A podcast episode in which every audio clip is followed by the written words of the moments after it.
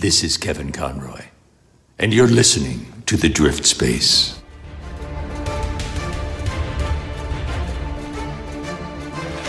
Initiating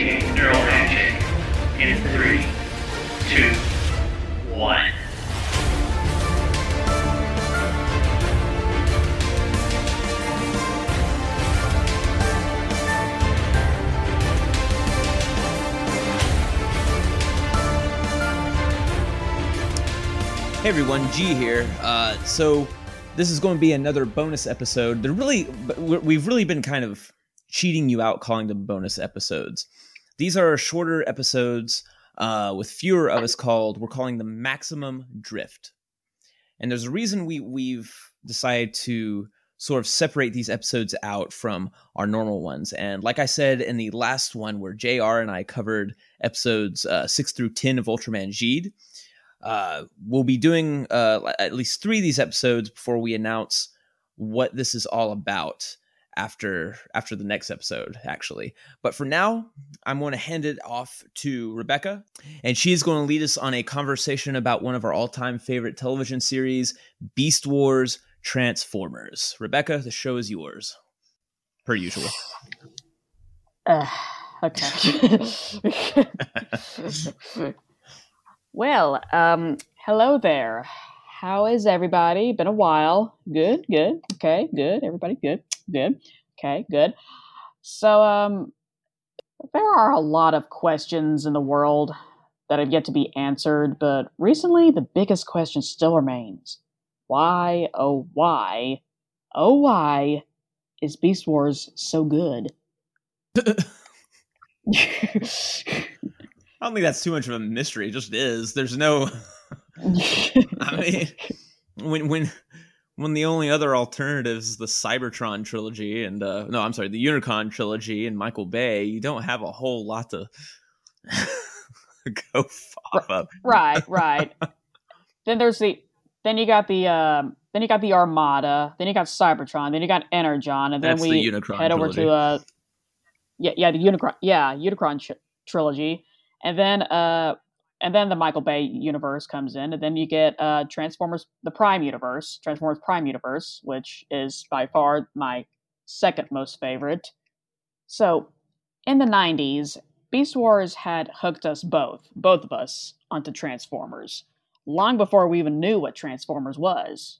I, I might have been uh, six years old at, and the the episode that I was first introduced by Beast Wars was Guerrilla Warfare, and back then it it wasn't just a Transformers sequel. In fact, I, I didn't even know what Transformers was at all at the time. Shocker!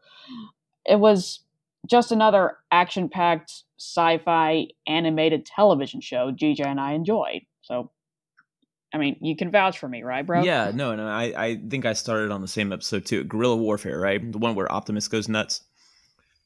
Yeah, goes berserker as Dinobot would It- say. it's telling that that episode I had really no interest in it either. I I we watched that episode together, I'm pretty sure, and I don't know. We there was something about the characters, there was something about the world, the the idea of these animals transforming into killer robots was appealing. Um and Right. and I mean, we, we just weaned off of we just weaned off of Mighty Morphin Power Rangers that also had animals that were uh, yeah, that turned to a giant robot. So I guess it was kind of a connect. There's a connection there yeah, in a like some connective tissue. I mean, it it's there. There's there's definitely the gimmick of you know watching animals turn into that like robotic warriors, but I think what ended up hooking us was the storytelling, the characters. Uh, and I can't even say it was the mythology that hooked us just yet because we weren't really aware of much Transformers mythology. We we we couldn't really get into it until season two, when they started utilizing uh, more background from the original Transformer show, and it sort of revealed that Beast Wars is kind of the the Star Trek: The Next Generation to uh, the Transformers, the original series. You know, right. Yeah. um, from there, it's interesting. Beast Wars sort of became this like gateway for the larger Transformers universe for us, especially you, because I, I I didn't Yes. really watch the original Transformers much. I was certainly old enough to have watched it, um, but it it was just not really on my radar at the time. But thanks to Beast Wars, we were more enthralled by what happened beforehand because the deep and rich mythology that they eventually dive into was, compelling enough to to stick around for more from this franchise. Exactly. In fact, I'm going to say something that's probably going to anger a lot of G1 fans out there, but you know what?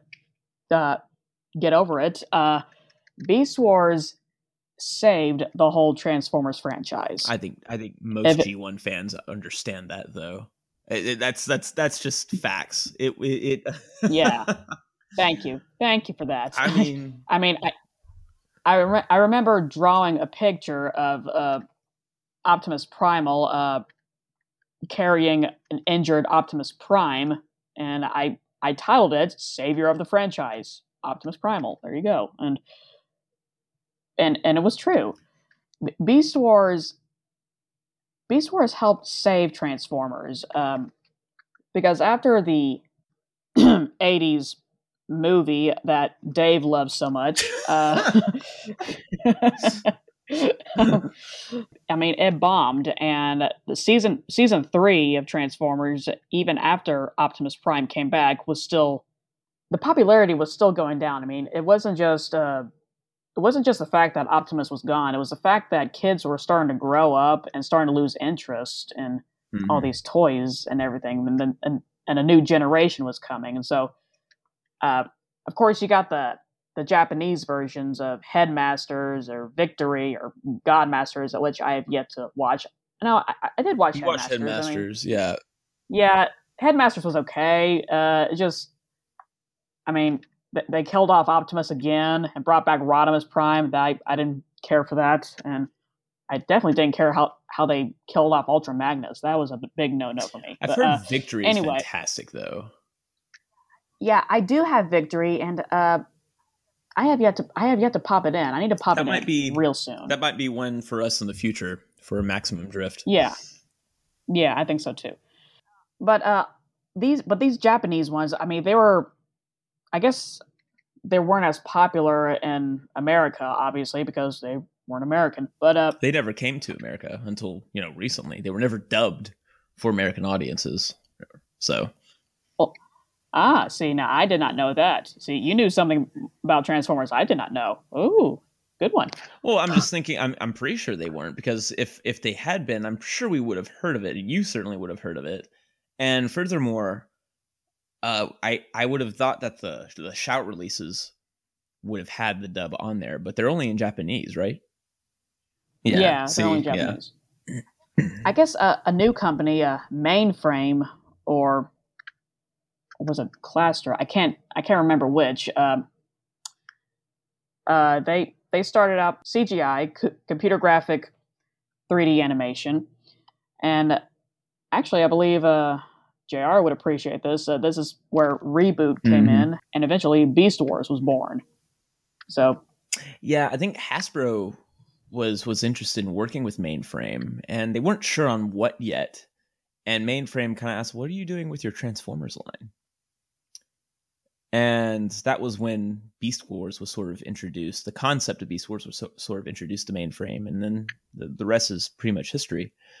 Uh, they took the job, and they created this legendary show, which I to this day believe is still the best of the Transformers franchise by far. Uh, I concur. regardless of the animation, I mean, I I get that the animation is dated, but when when so many I, there's a lot of people out there who I've I've heard and read who say the animation is bad or the designs are bad or whatever, and I'm just kind of like, I don't think they're Well, s- yeah. By any stretch of the imagination. I think the show is completely and totally watchable. And, and Yeah, the anim- yeah, the animation is not bad at all. I mean, yeah, there are some glitches. There are a lot of glitches actually, but there and there are some texture uh, annoyances that would annoy the, the crap out of me. And but it's still it's it's not bad. It's it's just dated. Like the, you could say that the '80s Transformers cartoon was bad, animation was bad, but it what it wasn't. It was just a different style. It, it was dated, and they had different Yeah. um different tools, di- s- certain time links, and everything. The same goes with Armada, uh, Cybertron, Energon, Well, and Now hold on. Uh, Hold the- on. The Unicron trilogy was notoriously rushed. And I've been watching Armada. I and I say watching, I've been suffering through Armada. And and, and the characters barely move. It's a it's a it's a series called Transformers. The, the the show is called Transformers. The word transform means to shift, to move and make into something else, and barely anything moves. It's a complete catastrophe. It's boring as hell. But but Beast Wars doesn't have that problem. Everything is moving. JJ, why, why don't you tell us how you really feel about Armada? It's crap. It's- And so, but Beast Wars is always moving, shifting. The characters move realistically. Uh, I like, you know, their, their, the way their mouths move when they talk, the way they grimace, and their their their looks and whatnot. It, it's actually very articulate, very articulate. yeah, I get that. There's like, like what did you say? The uh, the the textures, and the aren't quite there. Um, you know, there's a lot of redundancies in the environment. and the, the rigging is a little sometimes a little off. yeah, every now and then. plenty but of clipping. Um, but none of that bothers me at all. I, in fact, one of the things I love about the show actually is uh, just how shiny and metallic they look. I thought it was very impressive. yeah. All the the lighting in the show uh, at the time looked really solid. Especially in season two when they go transmetal. It's just right, right. oh my gosh. Um, I'm gorgeous. But I don't think I don't think that's enough to not watch the show and to not give it a chance because the storytelling and the character work is so fantastic and even the writers said because the budget limitations um kept them from expanding the roster of characters so they just got really good on focusing uh, on what they had right Exactly. Yeah. and it worked. I don't care uh, about the little tiny animation gaffes here and there. It, they're they're just not big enough to not watch the show, and they're certainly not enough of an excuse to completely give in to these remarkable characters that the story built, and, and that some of which survive, some don't. The stakes are pretty high in this show, and. uh you also want to know a little secret about animation gaps. Every animation show and movie has Well, one. Yeah, but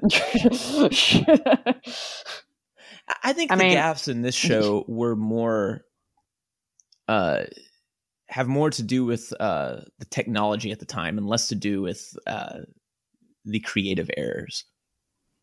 right. Exactly. Um, it, it wasn't anything creative. Uh, creative. Yeah, like you said, it wasn't anything creative error. It was just. It was the. It was the time. It was the nineties. Yeah. um, like uh, for anybody who uses Autodesk Maya or 3ds Max um, or any other uh, 3 3D modeling software, uh, back then they probably they probably had to use like what I don't know 50, 50 hard drives to get that to move as quickly as possible. And but but now these days you can just do it on on on your iPad or on your phone, and boom, you're you're fine. But you know what? Hey, it holds up. It holds up just enough to keep the story moving and keep me interested. Uh, because I I watched all of season one again not too terribly long ago. Loved every moment of it. Uh, Yeah. There wasn't a single point during the show where I was thinking to myself, "Gosh, I wish this was was better animation." Not a single point. And you know, and I I watched it coming off of uh, what was it? Transformers: uh, War for Cybertron Kingdom. Yeah. And I really, I, I let's not go there. Uh, I really Mhm. don't. Sure. I really don't find the character models to be all that much of an improvement over what we see in 1996. I am. It's just. Yeah, I, I, mean, I'm- in fact, in some ways, I found the 1996 character models to be superior because I felt that they were more expressive in some ways. Did you notice that, like the the uh, the 2021 models from uh, War for Cybertron Kingdom? I mean, their their eyebrows don't move up and down the same way that uh, the ones in 96 there's a lot of things that don't move up and down Well, in that it- show. So there's a lot of things that I just don't find them nearly as expressive. Okay, I liked how Airazor got more screen time than usual in that one, but I still wish the rest of the Maximals had more purpose in that show. Um, Well, that's a story, you know, related but that thing. I strictly animation. I wasn't. I didn't find it that much more impressive than 1996's Beast Wars characters. yeah, I, I feel like you're right. Their facial expressions on at War for Cybertron was pretty much non-existent. and uh but but in that, but in Beast Wars they're they're very I- and I say this both literally and figuratively figuratively uh it's organic their Mhm. their movement is swift and their their expressions and the and the voice acting oh my gosh the voice Uh-huh. acting is just it's it's perfect it's all Great perfect cast. it's Great cast. yeah And they balance. They balance the sort of naturalism with uh the kind of over the top voices so well because Gary Chalk sounds he he doesn't sound like he's trying to overdo it at all. No- he, he sounds no, not very at natural. all. Whereas you know then you get Scott McNeil with like Rattrap and Dinobot. he is way and Waspinator and Silverbolt. Uh, he he's he plays four Yeah. characters in that show. He's way over the top, but it still works. I mean, I couldn't imagine Rattrap without that voice, and guess what? It didn't work in Kingdom.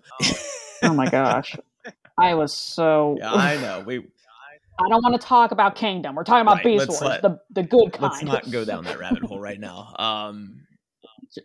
But anyway, let's go ahead and get into the first five episodes of Beast Wars. We're covering the first five episodes. Rebecca, I think you're you're going to start us off with the very first one. First two episodes are Okay. two part, right? So we'll we'll you'll start Yeah, off with two part part. one, and I'll do part two. Okay, I, I sort of put uh part one and part two in a on the same note because well Yeah. No, both together like one whole episode. Let's face Yeah. it. Uh, anyway, so season one, episode one, Beast Wars, part one. A band of benevolent Maximals fo- follows a pack of power-seeking Predacons to a new planet. And that's a synopsis. Yep. No, that that's it. Um, yeah. you know, it, it's funny because when when they were when they were making the show, they weren't entirely sure. They didn't have a word from Hasbro yet if this was going to be prehistoric Earth. So, you know, they they created it. They made it kind of look like an alien planet, and they they were hoping to, you know, rectify the fact that these were these were Earth animals later on. But um, they they try and make it look kind of like an alien planet, and they put like they stuck two moons in the sky just to throw everyone off. And their their plan was simply, you know, well, if it ends up being prehistoric Earth, we'll just blow up one of the moons. They had no idea how they were going to do that yet, but they they just set themselves up to you know play either role if they needed it to, right? It, it makes it makes me wonder how how long uh, like wh- which episode did it take them which episode was it when they got the news that Hasbro says okay you can make it planet Earth uh, was it I'm, I'm wondering like the the the second to last episode I'm wondering if that was it. like I okay know. let's blow up the moon I don't know. I mean, obviously, it was in the middle of production, but you know, they they wanted to at least set it up, and if it wasn't going to be prehistoric Earth, then they would. I guess they would just keep both moons in the sky, and never never rectify the fact that Earth animals are on the planet. I mean I'm sure there are other planets that have similar Earth like animals Just- I mean, I'm sure Mars had something. Anyway, yeah it, it, it's kind of it, it was it's interesting that they set it up but they weren't sure that they were going to follow through with it and at the same time it, it was so focused on itself, right? They weren't worried about mythology. They weren't worried about Transformers lore. Uh, they were just setting up these characters and the situation. And in a lot of ways, it kind of begins the same way as the first Transformers episode. You know, and these two spaceships battle it out, crash land on Earth, and uh, then they they have at it, right? Right. So Either history repeats or begins. Uh-huh. I mean, Uh-huh. So it's it's and and it gets you right into the show. Right into the show. There there's no time. It hooks you directly into this series. These two spaceships and, and I wasn't expecting this when I first saw this episode. These two spaceships come out of warp and transwarp specifically. That will be a point later on. Um and start shooting each other up and then crash land and it was it was great it was the music is fantastic uh the characters yelling at each other and whatnot it's fantastic and i love how we never get to see really their original bodies right. Yeah. well, not true. We get we saw a blueprint of Megatron's old body when he's looking at himself um, Mm. at the beginning of it, and you see. At first, I thought it was Dinobot. Who is that? Is that is he looking at Dinobot's body? It's like, no, that's Megatron's body. Oh, well, megatron okay. was in his cybertronian form at the in the very first yeah, everybody was in the No, well, i mean we Yeah. see him we see his full body because he's sitting there looking at his diagram Yeah, but it's mostly dark and shaded, and we can't we, we don't really see the details of it. Kinda, but you know what? It's actually a reused model from a character, a brief character in Reboot. Mhm. Really? They just they. Who? I don't remember. I don't remember. Oh. But they they reused. I wish I wish Jr. was Uh-huh. here. I wish he could he would know. they they actually reused a character model from Reboot and sort of tweaked it a little bit, recolored it, and stuck Megatron's head on it. well, it's definitely not Megabyte. No, it wasn't Megabyte. No, it was something else. I, I can't remember what it was, but yeah, That's interesting. That's very interesting.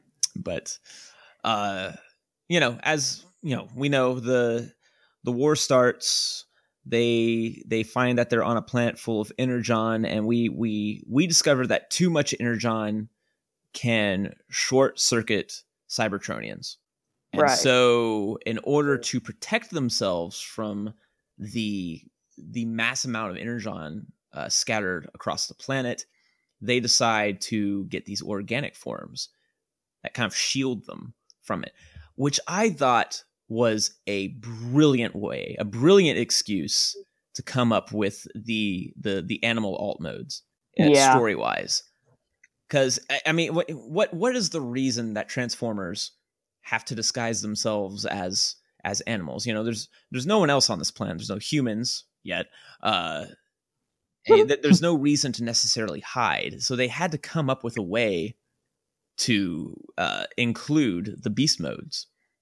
And I love the fact that if they stay in robot mode for too long, they'll short out because of the mass amounts of energon. And go into And stasis go into stasis lock. Yeah, it, it was that was brilliant. It was just a really fantastic conceit, and it was something that Kingdom completely let let slide. I, I thought we weren't going to go You're down this rabbit You're hole. You're right. You're right. Yeah. The other the other thing I, I love is that we got kind of a roll call uh, before every single one of them transformed in the middle of uh, their first battle. yeah, it's it's like the yeah, like a little Sailor Moon transform Or yeah, transformation or a homage. Super something. Sentai Power Rangers kind of moment where they decide to. uh, I I always thought that was funny, and, and it, it's interesting that the first few episodes kind of repeat the same style, dramatic style of that happening. They'll they'll have a close up of the beast face saying, you know, their name, maximize or terrorize, with the same Right. exact music in the background. And I, I I think they were just trying something. They just wanted to like really embolden when they were transforming and so they they they kind of kept the same shots intact before they transformed. Before, uh, you know, I guess the writers realized, you know, we really don't have to over dramatize them transforming anymore. We got it. We get it. And and so yeah, so they it got to a point where characters would very nonchalantly say maximize and then they transform. It wasn't quite as dramatic.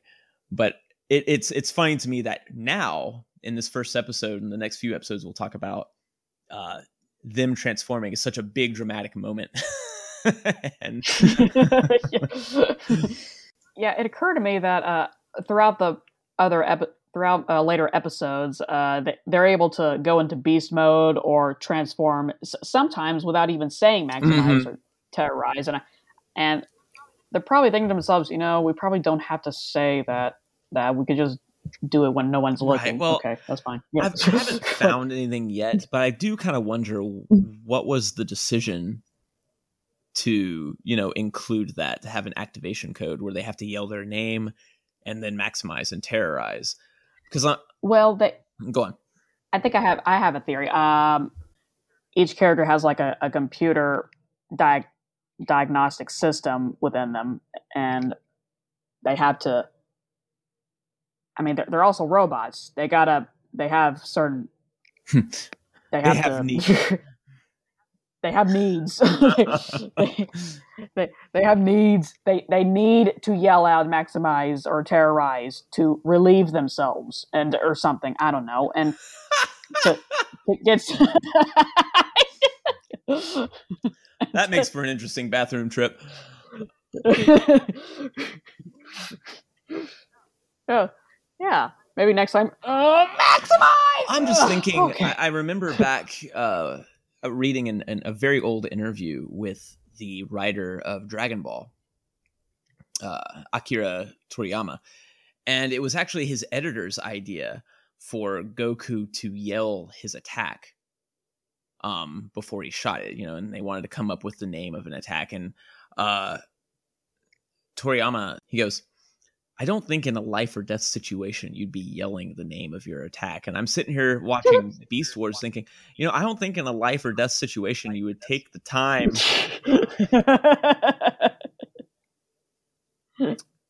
yeah. Because there, there's even an episode where someone eh, like yells like his name and is about to yell terrorize, but right as he says it gets shot by Rattrap or something. I'm like, see, it was tarantula. Was it, okay, that's why I thought. I'm just like, see, this is this is why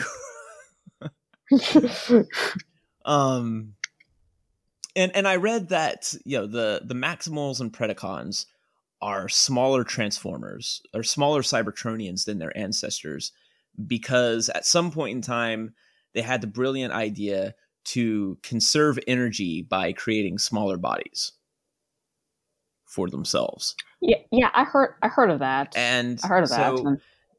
You know, for a race that has evolved to the point where they realize that they can conserve energy and power and they've been they've had a long lasting peace so far. Um the the idea that they have to have an activation code where they say their name and yell kind of seems counterproductive to what they've evolved into. But anyway yeah no i i like the episode a lot. Uh i I've never loved this episode. And I think the only reason is it's not quite on par with episodes we see later, which I think is really unfair of me to say because there's a lot of worse pilots out there. A yeah. lot worse pilots out there. And I, I can't really find a flaw here. You know, other than the fact that we Rhinox doesn't really have a weapon yet. Uh there's a few more animation gaffs in this episode and the next one than um, we find later on. Right. But other than that, you know, the writing works, the characters work. They made it very plain and clear that this set of heroes is not the same set of heroes from Transformers. Um, exactly, and it and I got a, a really little snippet I want to yeah go for it talk about, but it's it's actually it goes into uh, the second episode, uh, Beast Wars Part Two. Well, which says, sorry, yeah, well, since, on. you know, if it goes into that, let's go ahead because I mean, like you said, these two episodes are very they're, they're very yeah, they're- close to you each can't other. you can't They- talk about one without the other. And this episode ends on the cliffhanger with Dinobot uh defecting or leading leading to Dinobot's defection. Um Yeah, it's it's like uh the first few episodes, the first two episodes of Firefly. They're all the two episodes like are basically one episode pretty much, and except Beast Wars is better. Uh, no offense to Ooh, them just fighting. I words. love Fi- No, I love Firefly. I too, love Firefly, but but I love Firefly too. But Beast Wars is just better written. I'm sorry. Okay, so Beast Wars, episode two, Beast Wars Part Two. A mountain containing the mineral energon is discovered. Man, these are really terrible synopses, aren't they? Synopses really doesn't say anything. So the episode starts with Dinobot challenging Optimus Primal for leadership of the Maximals, but he ends up it, their their battle ends with the Predacons attacking them and uh, incidentally revealing a mouse um, a mountain containing the mineral energon and what? the the maximals and predacons race each other to that mountain to stop the other essentially Right. And then a huge battle goes goes into that big mountain of energy. a beast war if you will a beast war exactly and it was it was pretty sick i thought. Uh, the, the way uh the way megatron bit optimus's leg just uh, just oh man that still gets me that was like brutal. oh. yeah and we see the kind of shorting circuit damage in his leg. Yeah, like- exactly. I like it's just so what i was going to say about all these characters both maximal and predacon okay here's a little snippet i want to point out. Uh, there's a saying that says um, god doesn't quali- doesn't call the qualified but qualifies the called and i and i see a lot of that in in beast wars and I liked how there are a good number of flaws from several characters, especially the good guys, the Maximals. The Maximals on the Ac- Axalon were heavily outnumbered, outclassed, and lacked a lot of things, especially military discipline or any discipline for that matter. And you, you have to keep in mind these Maximals are not military trained, they're space explorers. So the word protocol or order doesn't necessarily apply to them. I mean, we see that when Optimus gives Cheetor and Rattrap orders to, to to stop running or help somebody and whatnot, and they, and, they either defy him or just could not hear him because communications are jammed or something, and and that's and which is it's it's literally like sending a group of undergrad engineers trying to catch a terrorist on the FBI wanted list. Wait a minute. That's exactly what this is. Optimus, Optimus Primal was one credit away from getting his masters, and then this this happened. Uh, thanks, Megatron. Um, and and as for the Predacons, uh, they're not exactly on the same page either. We got Dinobot, who severely disagrees with Megatron's methods and leaves or gets shot, then flown from a long distance. I that's that's an incredible missile from Scorponok, by the way. I don't know if he ever used that anymore. Uh, and we we see just how obsessive and sadistic Megatron's nature is, especially at the end of part two of Beast Wars, where he transforms, where he transforms to his uh, robot mode and uh, surrounded by Energon, just uh, saying, "For if I must die, I shall take you with me." And he was. We, we see a glimpse of his insanity, and Mhm. it, it just gets worse and worse each season. And and as for the rest of the Predacons, we see a lot of them not giving a crap about No, each other. not at all with, with the whole with the whole every man for himself attitude throughout the the show. Uh, th- th- that's that's what really I think hooked hooked us up into the show. the treachery of the predacons the good guys i mean yeah, the, and the good guys are unprepared. They have to use their wits and surroundings. The bad guys are questioning their roles, and both sides have no idea where the hell they are right now. And uh, for some reason, it's fe- everything is fueled by Energon, and there are two moons. So, yeah, you mentioned Megatron's insanity. We do get a glimpse of that in this. He doesn't think even that he landed on the right planet, but he's taking it in stride because the planet is full of energon. Right? And Yeah, and exactly. so he's ta- he's leading his Predacons to gather energon. I don't I never really understood how they expected to get off the planet though cuz it didn't look like the Darksyde was capable of flying again. I was a little confused by that. well, but while we while we do get to see his insanity, we don't get a a really good glimpse of his brilliance quite yet. Cuz you're right, Megatron is insane, but he's also absolutely genius. and that's pretty much where the insanity comes from. To, too much genius maybe. can really lead to madness. I mean, if you've seen Phantom of the Opera, you know what I'm talking about. Uh, Megatron in an attic somewhere. Chris Playing an organ. Yes. Uh,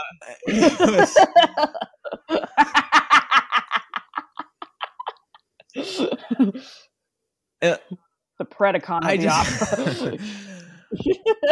I just don't find because because later on we discover like his his tactics and the long con in general that he plays with the Maximals and the planet and the gold disc. You know, is is you know it's a chess game for him. But at the same time, transforming into robot mode right next to that much energon wasn't exactly the Yeah. smartest thing to do. so, so I, don't know, I I I had some issues with that portion, but I did enjoy the the final battle.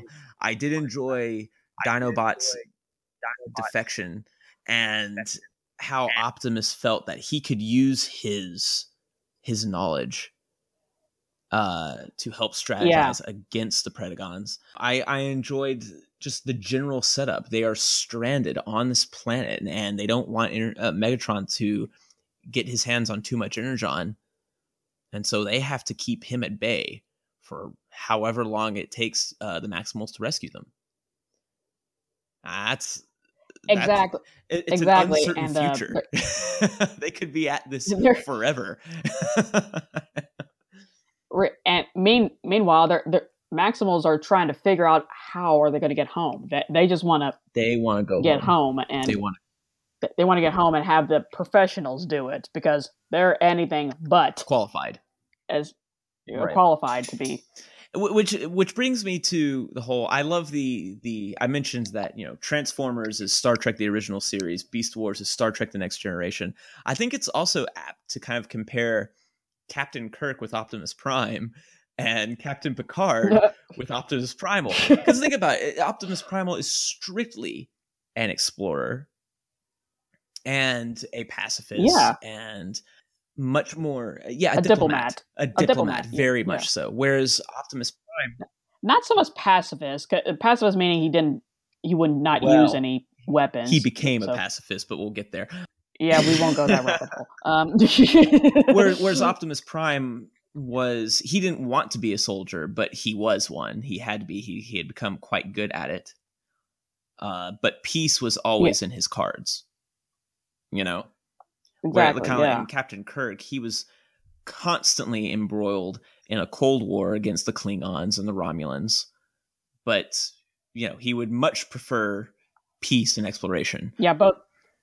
Yeah, both Prime and Kirk were both uh, forged in the fires of war, and they have to, Or Cold War, yeah. but or cold, or Cold War, and uh, hey, war is war, no, doesn't matter which. Uh, but um, and uh, and somehow uh, peace is on their minds, like you said, in their cards. But are they the ones to truly give it, Mhm. give it out to them, Mhm. or like pass it? So Yeah. But but Primal I the distinction between the two is really what helps set Optimus Primal apart from Prime cuz they could have easily easily just, you know, written an Optimus Prime 2.0. And I think the fact that the writers had never really seen the original Transformers cartoon I mean, they eventually did and and and reached back into uh, that mythology, but the fact that they were kind of unfamiliar with Transformers, I think really helped shape the character. Yeah, it gave them their their own Yes. identity Mhm. almost. Their So- own their own Optimus. Because Primal is nothing like Prime. No, not at all. um, and that's for the best. Uh, it, it, it Primal had to learn to become a military leader. He he wasn't he wasn't seasoned like Prime was. no, no, he but was the, not. The He- ins- and the inspiration uh, from Primal came from the fact that you know he he kept a cool head. He continued to inspire. Uh, he had plenty of speeches. oh yeah. Um, Speech this. The only problem Oh. I have with Primal, and this is a reoccurring issue oh, here it in comes. I season think I know what one it is. specifically. it What comes. is the point of having a jetpack if you're just going to get blown out of the sky multiple times per episode? I've looked this up. YouTube doesn't even have a video where he just gets shot out of the sky, and it could very easily be made. This it, it gets absolutely annoying. He is the worst flyer in this show. Waspinator. I think Waspinator gets shot out of the sky less times this season.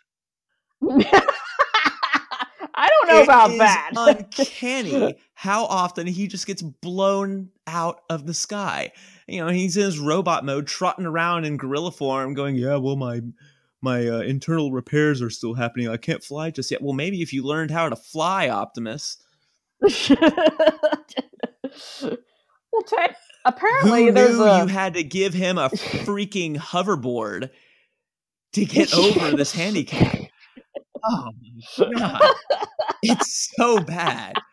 It's really bad. Like it, it, I, I don't. I should be wow, cool. Optimus can fly. No, not cool. You just get No. shot over and over and over.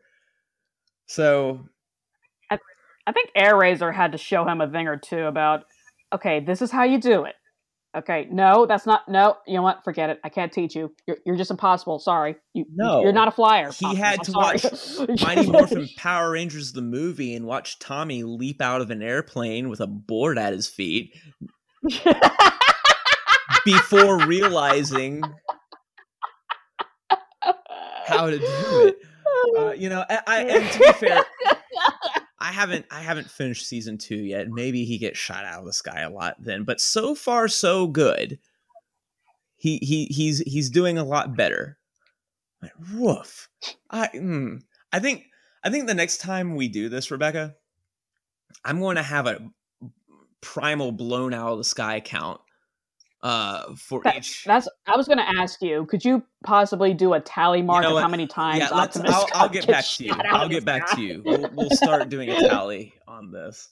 Luckily, we don't have to worry about it with the next episode, though, which seems to be a controversial one amongst a lot of fans. Uh, Rebecca, do you want to lead us into that one? Absolutely, sure. Okay.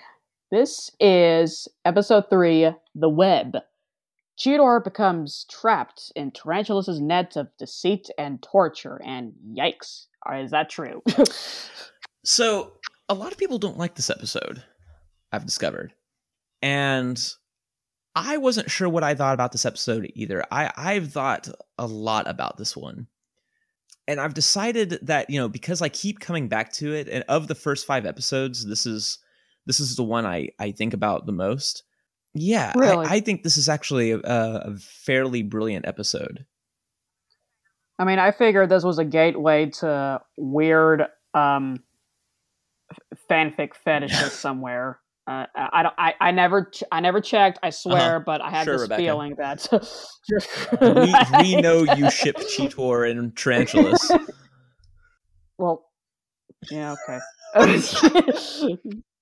I I really don't know, uh, but yeah, go You know, on, go on. I want to there hear what was- you I remember you, when you were playing Beast Wars with the, the our, our Beast Wars Transformers toy toys at one point in time. You were you were quite obsessed with the whole like tarantulas like gnawing on Cheetor or something like that in the he wasn't. oh, oh, sh- oh, crap! You remember that? oh man, Come on to you. I did do that. What is what wrong with me? At least we know where all that fan fiction came from. But I do so there's there's a lot going on here. Really. Eh, the first thing is that Cheetor this is Cheetor's story, right? yeah, Cheetor centric Yeah. episode. And we're really focused on Cheetor as a character, on Cheetor as a young character who's been tossed into a war, who's not really taking this very seriously. Treating it Like like a game, game, instead of a war. And as a result, he got he got scrapped by Scorponok early on. And Yeah. you know, he has a nightmare about uh Scorponok and Tarantulas, you know, distracting him and then Optimus reprimands him as soon as they repair him. And Optimus is concerned about this mega cannon that Scorponok found that fell off uh, the Predacon ship, the the Darksyde, and th- that never gets resolved. It never gets resolved in this episode or a later episode. Rhinox and Dinobot and Optimus, for the majority of this episode, are sitting around a table discussing strategies about what to do with the Predacons and their mega cannon, talking about where is the best place they would likely put it, talking about, you know, what the Predacons' next move would be and what their next move should be in response. And we never get an answer to that. And that's perfectly fine with me because what we know is that there's a war going on. There's a, a, a larger thing at play, the, the battle between the Maximals and the Predacons, right? But Right. this story in the foreground is about Cheetor and his hurt pride and you know getting kidnapped by Tarantulas and learning something and then Rattrap has to go rescue him and pull him out of that. And as soon as they get back to the Axalon, its maximal base, Optimus, Rhinox, and Dinobot are still talking about what to do because they will forever be doing at war. You know, no matter what happens in in the foreground that the story is is focusing on, and and I kind of like that juxtaposition. I I love the fact we never get uh, any resolution over the mega cannon or what they did about it. It doesn't really matter because the main story was Cheetor having to you know, realize he was wrong, you know, fall deeper and deeper into this rabbit or spider hole due to his impulsiveness and his his mistakes uh, and his naivety. And we get a little bit out of Rattrap too. You know, beforehand, Rattrap seemed like insubordinate and really unfeeling, but you know, he goes after he goes after Cheetor, and at one point, it, it seemed like a throwaway line. He calls him pal, like "Get away from my pal." And the last line Yeah. Cheetor says in the episode, uh, when when Rattrap reprimands him and stomps off, uh, he says, "Okay, pal." He quote parroting back what Rattrap said. I thought that was fantastic. Yeah. As a kid, I yeah, this was creepy as Mhm, hell. no. But as an adult, it's still it's still creepy it's- as hell.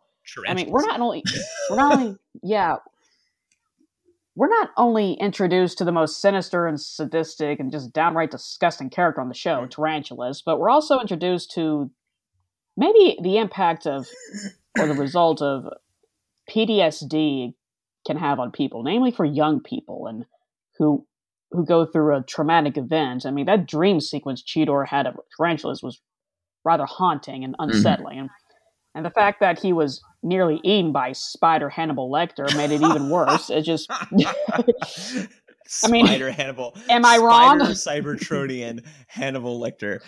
Yeah, no, you're you're right. I didn't even think about the PTSD. Uh, that he he kind of had to get over that from this exp- with this experience, right? Yeah, and I think this episode in particular was trying to tell kids was that don't go in over your head thinking that you can take on anything on your own because you might end up in a worse place than you previously were Mhm. before. And and like you said before, I also liked how Rattrap was beginning to warm up a bit and show a smidge of responsibility, though reluctantly, but still pulled it off by thinking of Cheetor's survival first before his. But well, at the same time, it's his. But but yeah, I I thought uh this episode introduced uh, kids uh the like a really darker side of what like the, the darker side of a villain Mm. what a villain can really do i mean usually when you see like a one of the old uh i don't know james bond villains he has i don't know james james bond uh, strapped to a table and there's like a laser and that's not really that threatening but or whatever but when you but when you see but when you see like a a giant s- spider just wa- just sucking the slowly sucking the life out of you from his from his web uh just Well, telling you yeah. that i mean that that's that's scary that's I mean, it's basically scary. just James Bond on the table again. We just traded the table for a web, and we traded a laser for you know life sucking entity. I- And I think I think yeah. you know it's the same thing, but for the target audience at the time, it could come off pretty dark, especially considering that the villain is Tarantulas. He is this spidery, shadowy figure. He is uh, apparently Hannibal Lecter. Uh, you know, we he also has a he also has an agenda of his own and we don't know Mhm. what that is not yet, not yet. i mean we do but we but we won't tell you well even even before that though he he comes off as one of the more interesting predacons he's always been one of the more interesting predacons because he he you know he operates from his own layer outside of the predacon base. He has his own inventions and ideas. He's a scientist. He's treacherous um, but he's also brilliant in his own way. And uh, he his brilliance like you mentioned you know megatron's brilliance you know was part of his insanity. Tarantulas it's kind of the same thing but differently he's sadistic he's he's sick and Yeah. he loves it he's he- he's, he's a Yeah. psychopath yeah and so you know we we get to see more from the predacon villains and this kind of look at tarantulas and how he operates sort of on his own here he he, li- he likes to whisper in people's Mhm. ears especially megatron's and he has he likes to play his own little game right and get people thinking of uh, other things he, he's very very very And independent. Yeah. yes Yeah. exactly it also makes him one of the more dangerous predacons because like Terrorsaur Terrorsaur's a moron he's treacherous but he's an idiot scorponok Right. royal idiot waspinator idiot Waspinator, Yeah. just idiot. Yeah. but lovable. um, it's not it's not until uh, Black, Blackarachnia comes along that we have a little more intelligence involved in the, in the yeah, on the Predacon roster.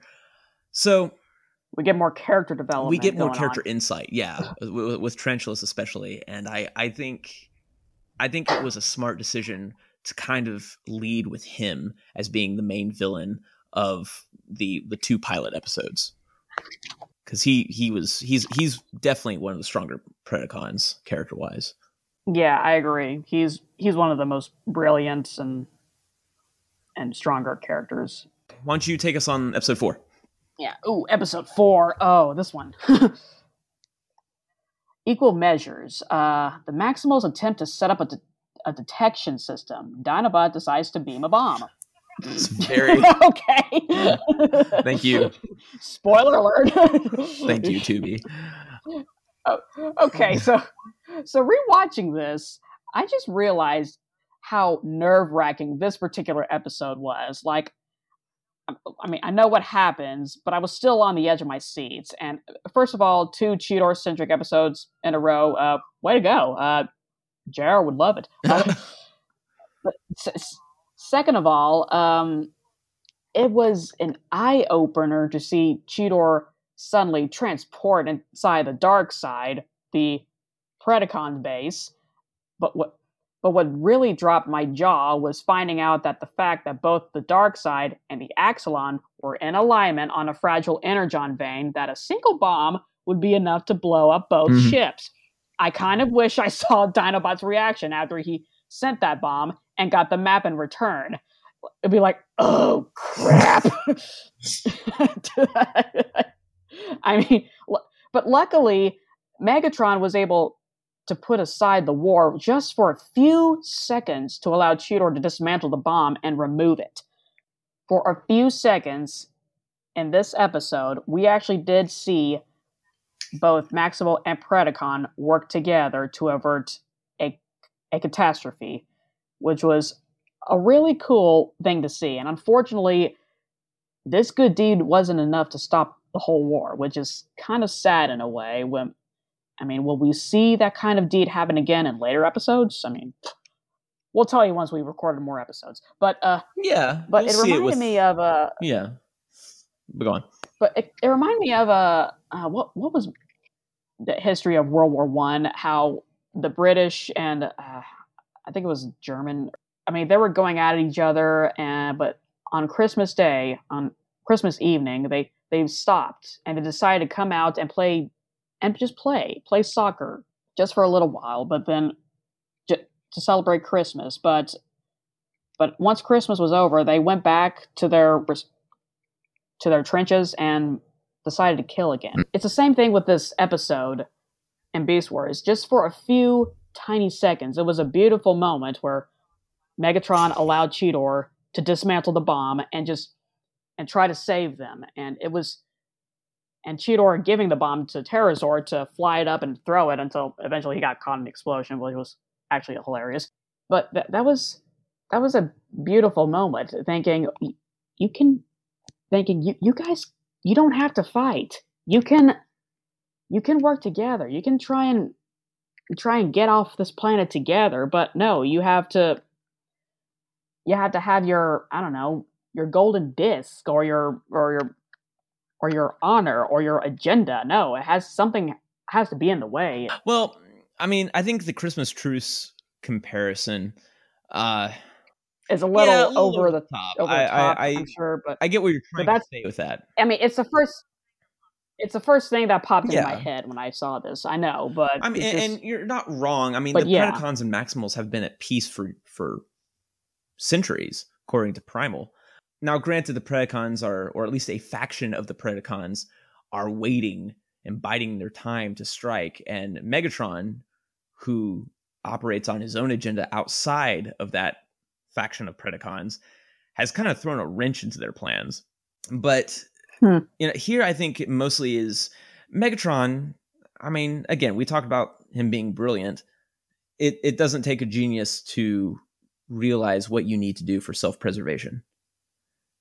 And so he let Cheetor take Right, on, and yeah. immediately once the bomb was destroyed, he was going to he was going to blast Cheetor. right, so- exactly, and yeah, I, yeah. Megatron wasn't doing this out of the goodness of his heart. No, he didn't. No, he didn't have it. He was he was doing it out of self preservation. I understand that, but the but the scene of where both Maximal and Predacon were working together, even if it's just for a glimpse, uh, just it felt really comfortable and uh, had a little warm fuzzy feeling in my in myself. Uh, a few things that stuck out this episode. Uh, you mentioned it was a Cheetor centric episode. Not to you know poo poo on this episode. I know you you enjoyed it. Uh, I, I didn't like the fact that we get two Cheetor centric shows back to back with him essentially making the same mistake twice. It, it almost it's almost like you know he learned nothing from the last episode, and Well, this time I, I think he did actually. In a way, he he knew what he knew what needed to be done. He knew what he created and had to do to to stop all this. And in fact, it was it was this mistake that this one particular mistake that he got into. He actually took took the opportunity to learn and and Yeah. scout around, eh, and basically. So yeah, yeah, he was doing his job. even if it was against even it was orders, right? Yeah, it, this was less. I'm a kid and not taking this seriously, and more of a. I don't agree with your military decision, Optimus kind of role, but it's still kind of. It, it's still the same sort of vanity that he's falling into. You know, he feels he feels that his judgment is better than the the older leaders around him. And that that's a problem. And it's it's definitely a problem when two episodes in a row do this. And a lot of people like equal measures more than the web. I find that the placing of equal measures was poor and definitely could have used some distance from uh, the web. Maybe that wasn't the writer's decision. I don't know. Maybe the network just felt that Cheetor would be a popular character. They were right. And they wanted more Cheetor centric episodes. Who knows? But I do think the placement of the episode is is a little much after the web. I do like that Terrorsaur says "Welcome to the dark side" when Cheetor is transported into the the uh, Predacon base, because that led a lot of fans thinking, "Oh, the ship must be called the Dark Side."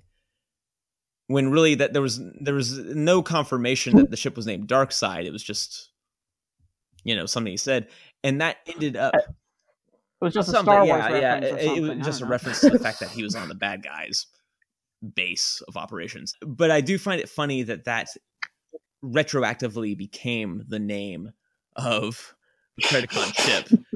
You know, I mean, years later, and it's like, no, the Predacon chip is officially called the Dark Side. It's like, well, thank you, Terrorsaur, for uh, yeah. oh, he is yeah, good at yeah. for something. Okay. Um, and you know what? It was nice to get an episode where we see a little bit more of the Predacon base. I still can't really tell you where the main operational room of the Predacon base is. I'm not entirely certain where all these other rooms are, where they come from. Whereas, like, I have an idea where all this is in the Axalon. You know, the the main the main set piece in the Axalon is the table.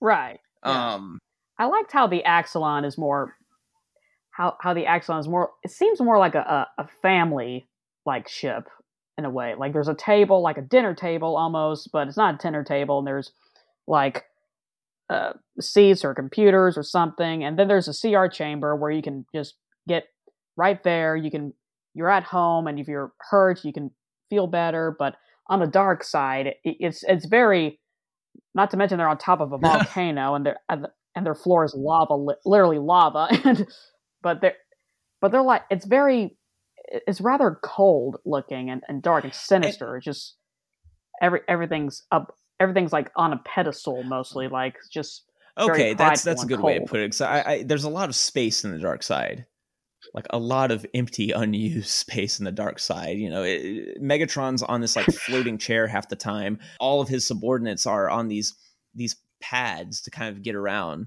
I've yeah always wanted it- those pads. They look so much fun. it is a completely different schematic than the Axalon.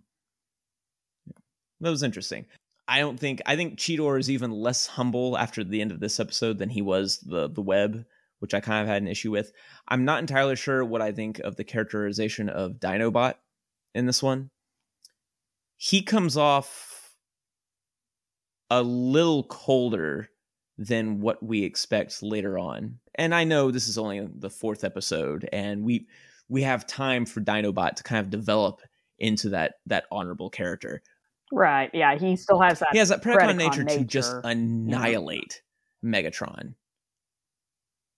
And no matter Right, the cost, no matter the cost, so. And it's it's a bit for someone who would later on talk about having honor and whatnot to to transport a bomb to the Predacon base.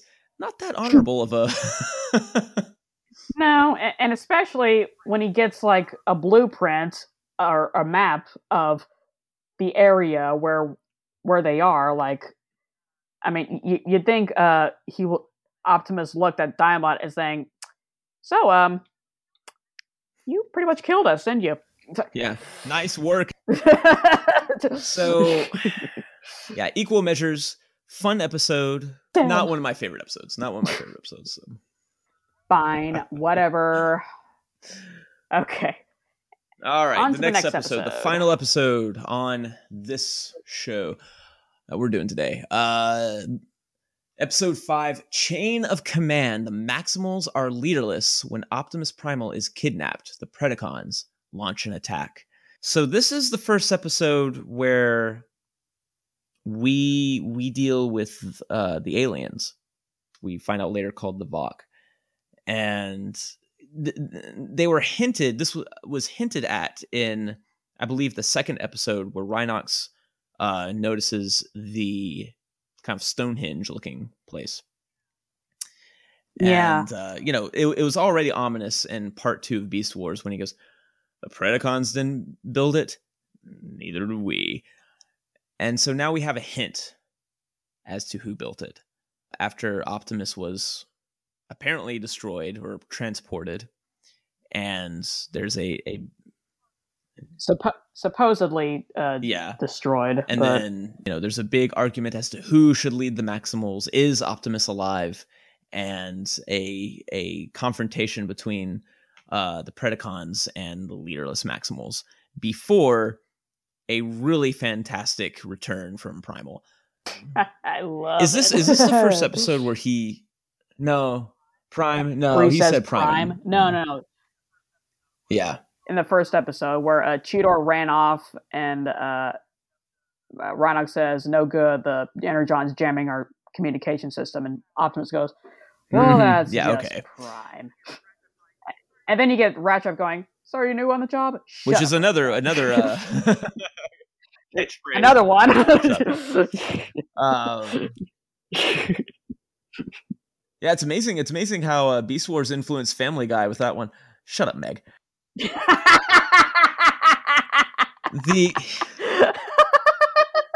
so the aliens decide to get a good look at the new tenants on on Earth. We assume, and then go back in space after the fact. But the big story, of course, is that not simply that you know the aliens are are checking out who's moved in, but but we get a glimpse into how the Maximals operate when their leader is is gone. You know, they they try doing a vote, but you know, with so few people there, doesn't work out. Uh, Dinobot wants to do it in a traditional Predacon way by having a, a battle, uh, and then Primal makes his existence known and gives Gives the Trap order to have Rat which Trap I think is fascinating because up to this point, Optimus and Rattrap haven't necessarily gotten along great. You know, I, I would have expected him to give Rhinox the the job, but it's interesting that uh, Yeah. that Optimus thinks there's there's enough tactical promise in Rattrap to make him into the first in command.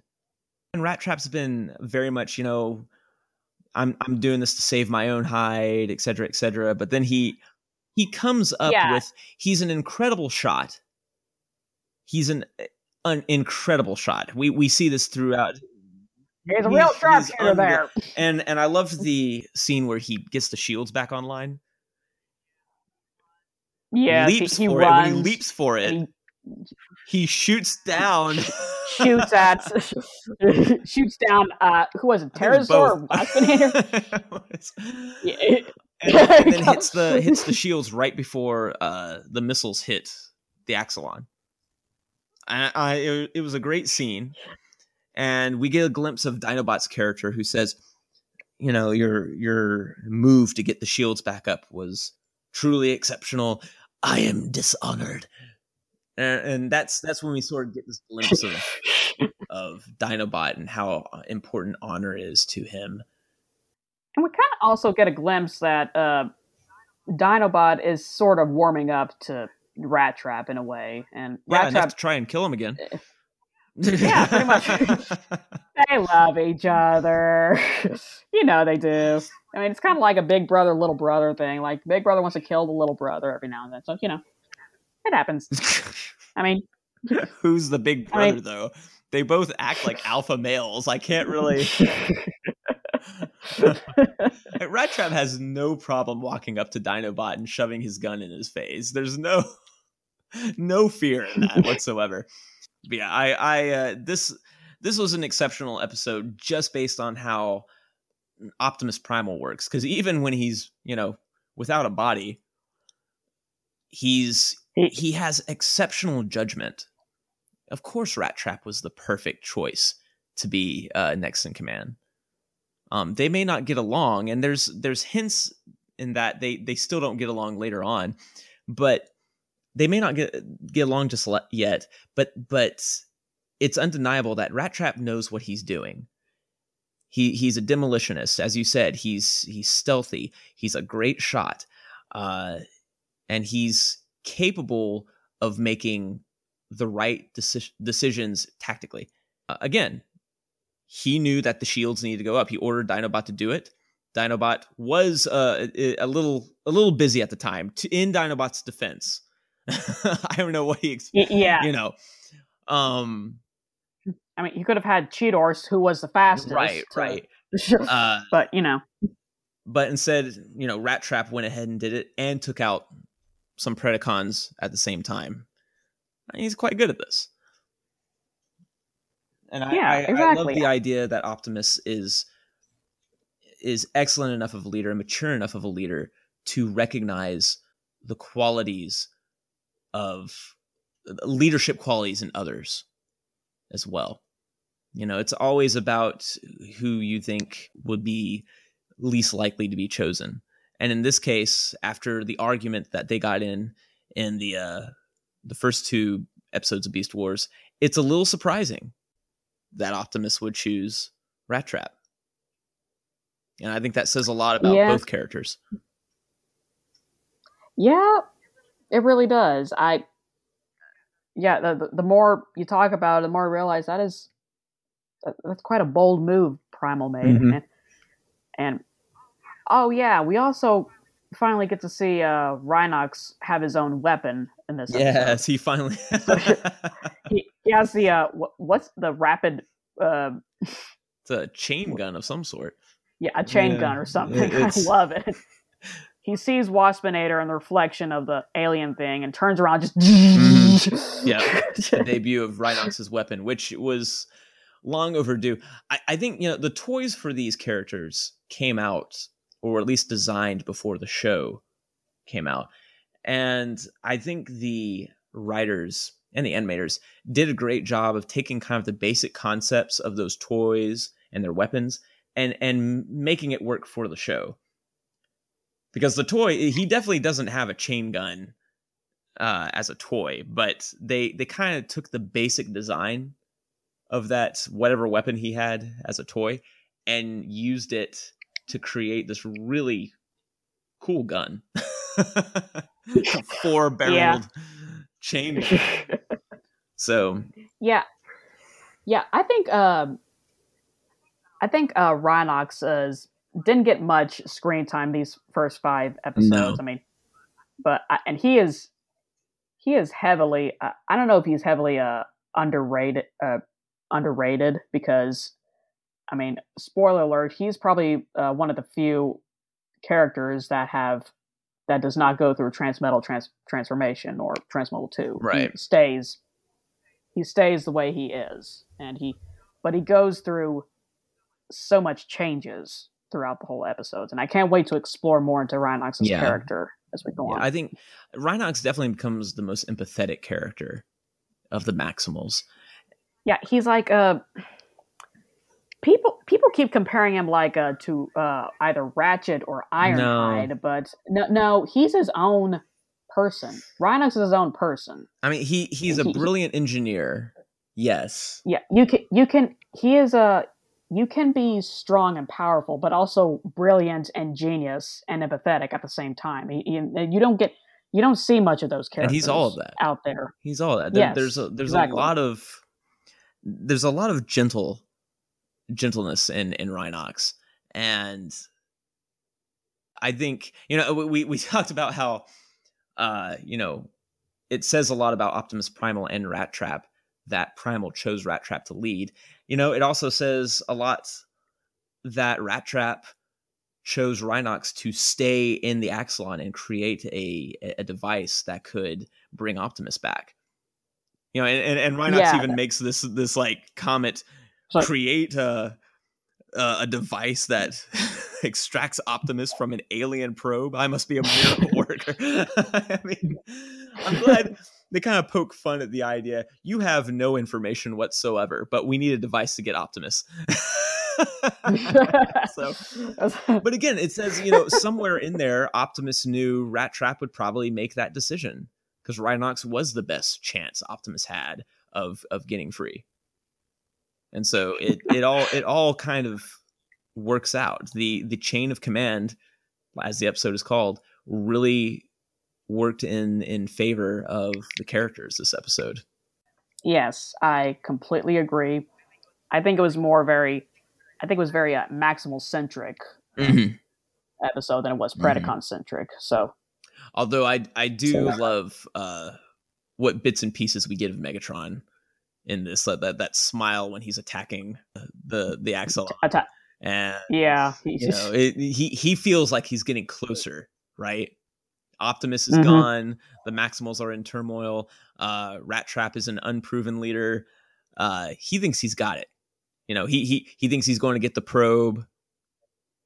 No, why? But then, but then, as soon as Primal appears, you see the look on his face, uh, the same look in Transformers Prime uh, Megatron had when uh, Optimus sliced a, a, giant boulder with a star saber yeah. in season two.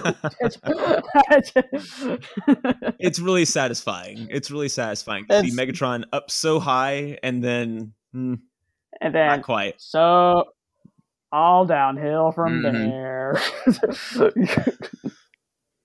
and then we leave we leave off this episode with kind of a you know uncertainty because now you know it, up to this point it's been a show about the Maximals versus the Predacons, but now there's this third faction introduced, and we're not entirely sure what their motives are, and that makes them all the more creepy and ominous to me.